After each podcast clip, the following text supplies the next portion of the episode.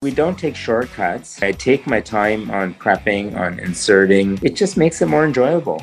The patients love it when you're able to give them really amazing looking teeth and great dentistry. You must listen. Welcome to the Drilling Millions Podcast. The Drilling Millions Podcast. Lessons from some of the most successful dentists on the planet. I want you to deal with your problems by becoming rich.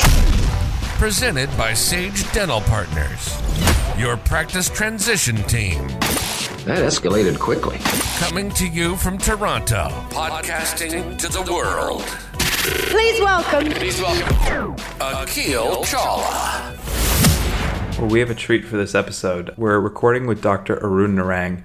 Uh, Dr. Narang is on his fourth practice, uh, so some might call him a, a dentist entrepreneur, um, but still does a ton of work in the cosmetics, uh, implant, uh, and orthodontic space, even as a general dentist. He's just a really interesting person to speak to. He has a really great philosophy on work life balance and how to make dentistry sustainable, um, as well as make it something that you enjoy. And it's something he certainly enjoys from our conversation. Um, this is a three part series, um, so you're listening to one of three parts. Uh, the other three can be found on the channel. Uh, the Drilling Millions podcast. And we talk about things all across the board from cosmetic dentistry and is it all hype to managing your time as a multi practice owner. What percentage of your time should you be spending on admin, your production, your costs? And we also talk about moving from more of the wet finger dentist space to being a more entrepreneurial dentist and the growing pains that are involved with that. So, really fantastic episode. Dr. Narang's a phenomenal speaker. Um, so, I hope you enjoyed this episode. The last topic I want to talk to you about is uh, cosmetic dentistry. Um, and there's a lot of hype around cosmetics, um, both from, you know, in the industry and, you know, all over social media, all over Instagram, TikTok, what have you.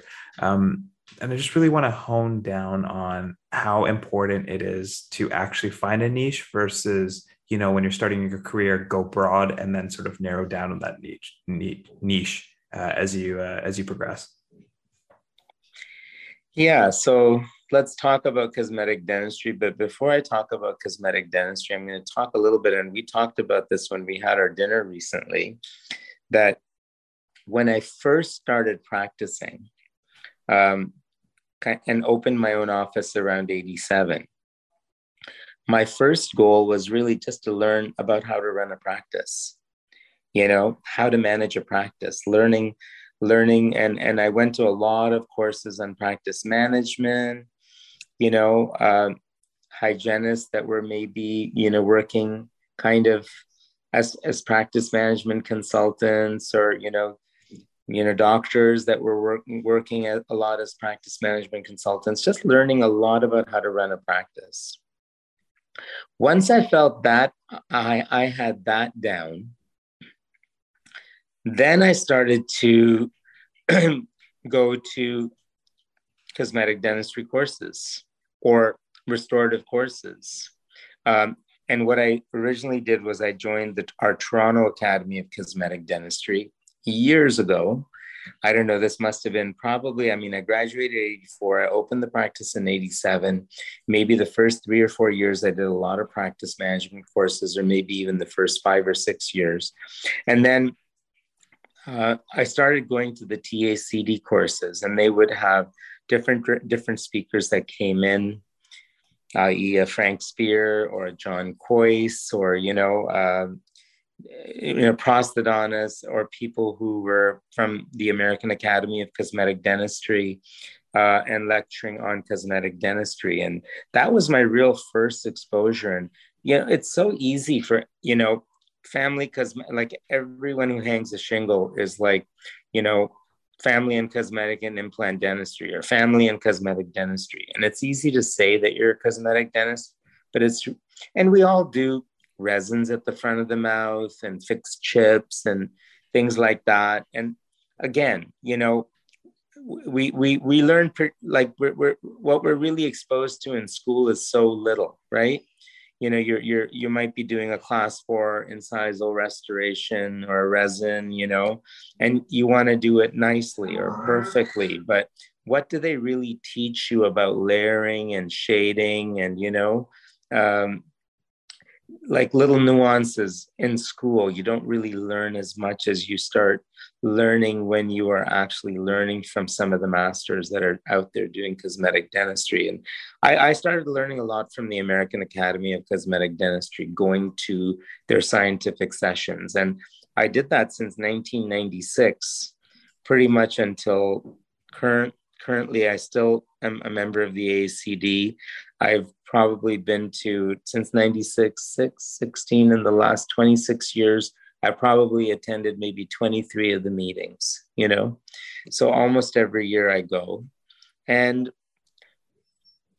I, I feel that you do have to commit to education um, and, and, and, and doing courses. And sometimes not just one day courses, but maybe something that you know, might be a three day course on a weekend. Went to so many courses that Frank Spear did, hotel courses that he did. I did so many courses that Kois uh, put on, and and and you're learning from all these things. You're helping to build your confidence and your ability to be able to provide uh, an excellence in, in diagnostics and cosmetic dentistry and smile design. So there is definitely an art to it. There is a lot of learning to it. There, um, there's, you know, the education's invaluable. So I'd encourage everybody to do that. Um, I still continue to learn, you know, and um, then, you know, after I did a lot of the aesthetics, then I had uh, started learning how to place implants how to do hard tissue and soft tissue grafting. And then i started in you know incorporating that into my skill set with along with the cosmetics. So just i just gives me a good overview of everything so that even if sometimes i'm not doing something but then i'm and i'm referring to my oral surgeon or to my periodontist to do certain procedures for me and then i would be completing them uh, because of the needs of the patient which are obviously the most important thing. And I, at the end of the day, I want to just be able to have an excellent excellence in dentistry, an excellent result. So sometimes it has to be multidisciplinary, and you have to work with other professionals to be able to provide uh, the excellence that your patient is seeking. But it's a process, and it's hard work, and it's a lot of learning and a lot of education. So, from being in this space, what is stopping anyone who as you said, hangs a shingle from calling themselves a cosmetic dentist? Is that just can anyone call themselves a cosmetic dentist? Do you have to be registered? Do you have to do courses? Well, I mean, there's you have a specialty as a prosthodontist, but you know, there is no specialty of cosmetic dentistry.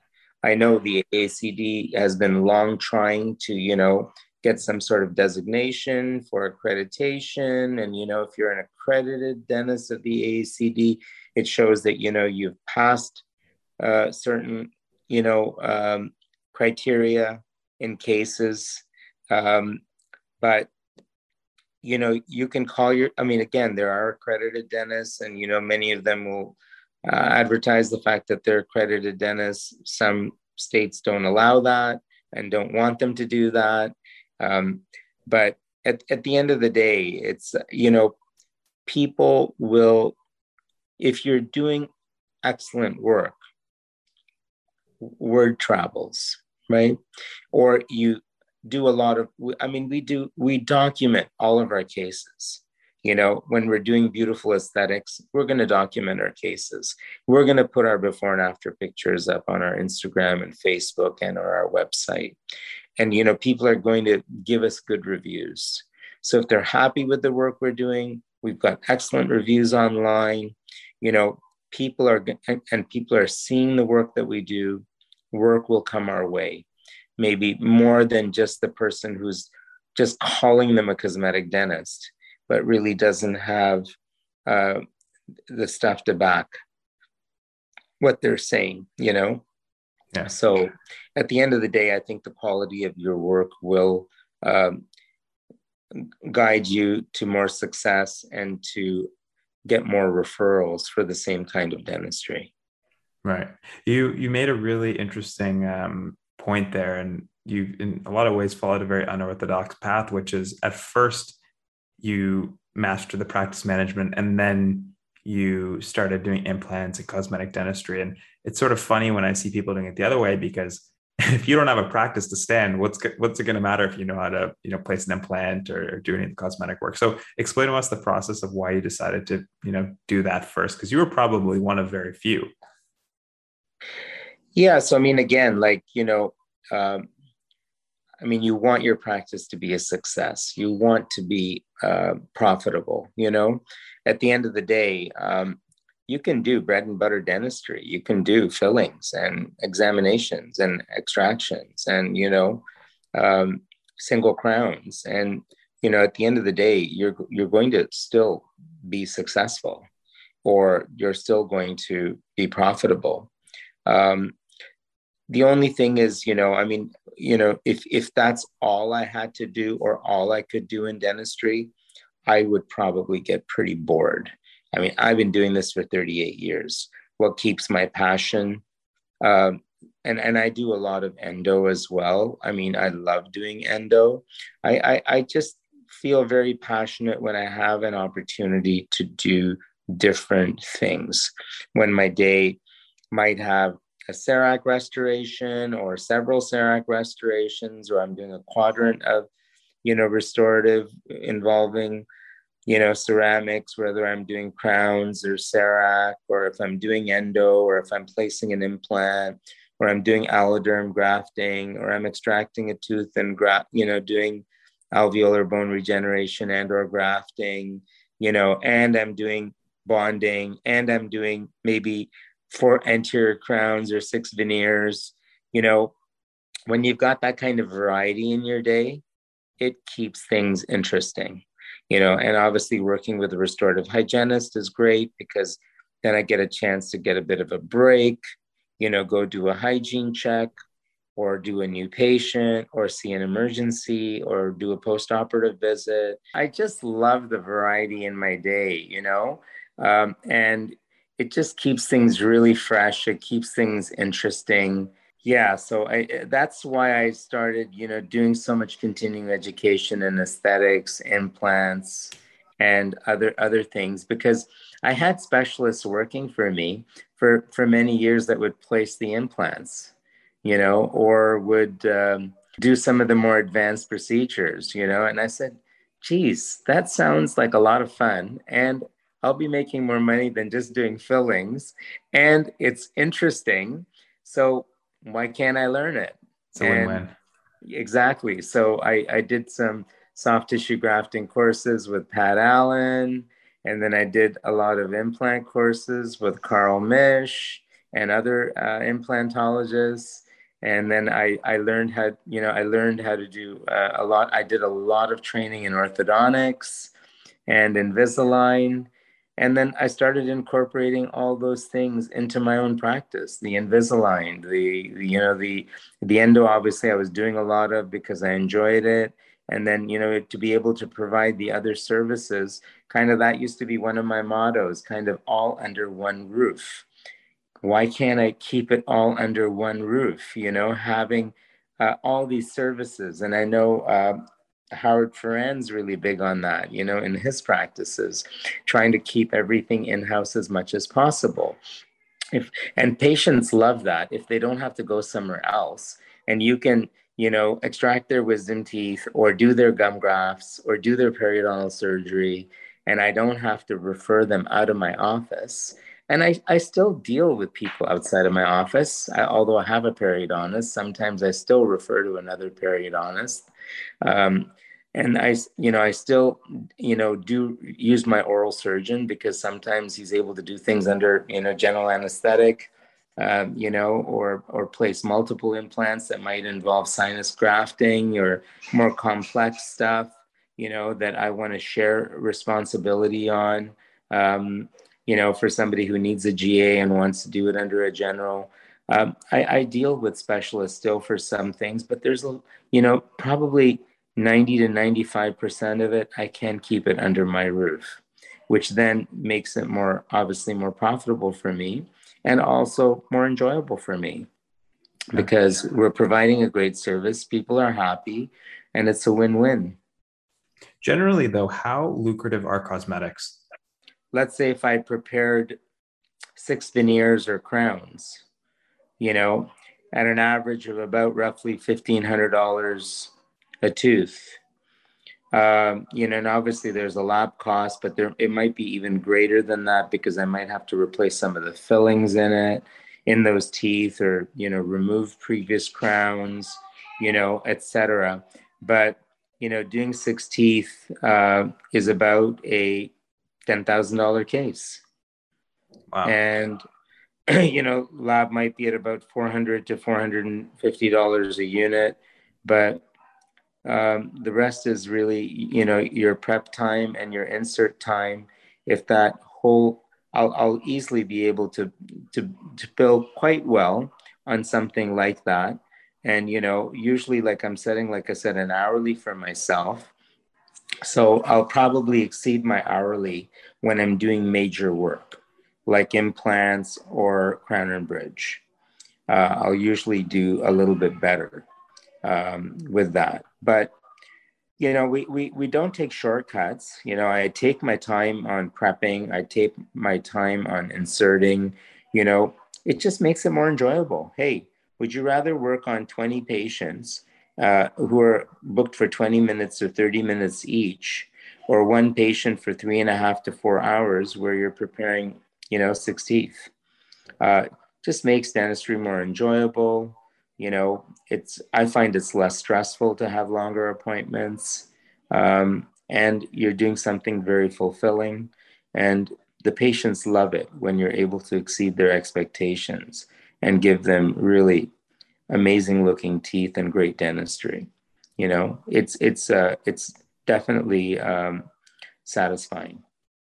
And would you say it's the the financial aspect that draws people to cosmetic dentistry most of the time or you think it's just genuine interest in the cosmetics because I'll tell you in ortho or um, you know any cosmetic uh, for example I just got my eye surgery done so I get rid of my glasses. And you know if I had gotten uh, um, my my gallbladder removed or my appendix removed I wouldn't really care. I wouldn't really thank the surgeon. But you know after I got my glasses you know sure. removed I gave my surgeon a hug right? So there's that component yeah. to it too. So it's so much more gratifying I find yeah. So, I mean, at the end of the day, the doctors who are doing it obviously want to do it because, I mean, let's put it this way nobody needs veneers, but people want them. You know, people want plastic surgery, people want facelifts, people want parts of their bodies enhanced. I mean, you know, everyone is into look good, feel good, right? And at the end of the day, doctors want to learn how to be able to deliver, you know, that look good, feel good. So for plastic surgeons, you know, they have all their myriad of procedures for that. And for, for a cosmetic dentist, you know, we have resin bonding, we have veneers, we have crown and bridge, we have implants, you know, and uh, we have invisible braces and Invisalign, you know. So if you're not going to learn how to do those things, um, I mean, I would say that probably one third, you know, of, of my income uh, comes from, you know, or, or maybe even higher, comes from all these uh, services that I've learned to provide, which are adjunctive, which are not necess- necessarily, you know, I mean, nobody needs to do it but people want to do it. And then they're going to pay more money to do it. They are going to be more lucrative, you know, and that's okay. We're providing a service and we're, you know, we're, we're, and and so, and and and a lot of times I'll I'll just be honest with people. I have so many people who come to me looking for veneers, and I I I a lot of people I talk out of it. I tell them, but all you need to do is straighten your teeth, do Invisalign, and then maybe you do a little whitening and a little bit of bonding to fix this or that or you might need to do just a couple of teeth and and then straighten your teeth first so a lot of times i wind up talking people out of of doing veneers because it's not the right thing for them but it brings them to our office. It brings them in for a consult. They they they talk, and again, at the end of the day, I think people can see when you talk to them, and you're coming from a place of caring, and you're coming from a place where you sound like you're knowledgeable or you know what you're talking about. Um, people can see that you know um, what you're saying is genuine. Yeah. Well, so selling is a very dirty word in dentistry, right? I think it's uh, you know shunned upon at least in dental school, and then you know by some dentists they think it shouldn't. You shouldn't. Your job shouldn't involve selling. But Howard Farran, when he came on the podcast, he had said, you know, if you can't convince a patient to get a restoration so that it doesn't lead to a couple thousand dollar endo down the road, then you're not right. even doing your job. Right. Yeah. So the thing is, again, I, I think it's, you don't need to sell. I think if you educate, and I think that's what Howard's talking about, is educate your patients, you know? You know, like Mr. Fedavesi, you know, if you're going to basically crown your tooth after a, a, a root canal, okay, yes, the crown might cost twelve, thirteen hundred dollars or whatever your fee for a crown might be, but an implant's going to be four to six thousand dollars. And if you lose that tooth or it cracks, we're going to have to extract it. I mean, I'm just educating my patient, you know? If you're trying to do your job, educate them, explain them why it's better to do a smaller cavity than to let it grow or become a bigger cavity or a bigger problem or a root canal and a large filling, you know, at the end of the day, we're just educating, you know? And then I think the dentistry just sells itself. It just, you know, it just, you, you, I don't even consider that I need to sell it. I, I, I just talk to my patients once I finish their exams. I sit next to them. I look at their x rays. I look at their photos. And I'm just talking to them and I'm educating them. And there's no hard sell. And I just tell them, this is what I think I need you need to do. And this is where you need to start. And it may not be their entire case. It may not be everything that they need to do. If they want that entire overview, I'll give it to them or I'll book them back for a consult to go over everything. It's just about education and maybe start off with their chief complaint or what you think is the most important thing that they should do first. And I think, you know, if you're honest with people and educate people, the dentistry just sells itself. Brilliant. Lovely. So that's the end of the last episode. So thank you so much for coming on the show. It was an absolute pleasure. Uh, absolute pleasure interviewing you. My pleasure. Like what you heard? Don't forget to subscribe to our podcast wherever you listen and follow Drilling Millions on Instagram, TikTok, and YouTube for exclusive clips.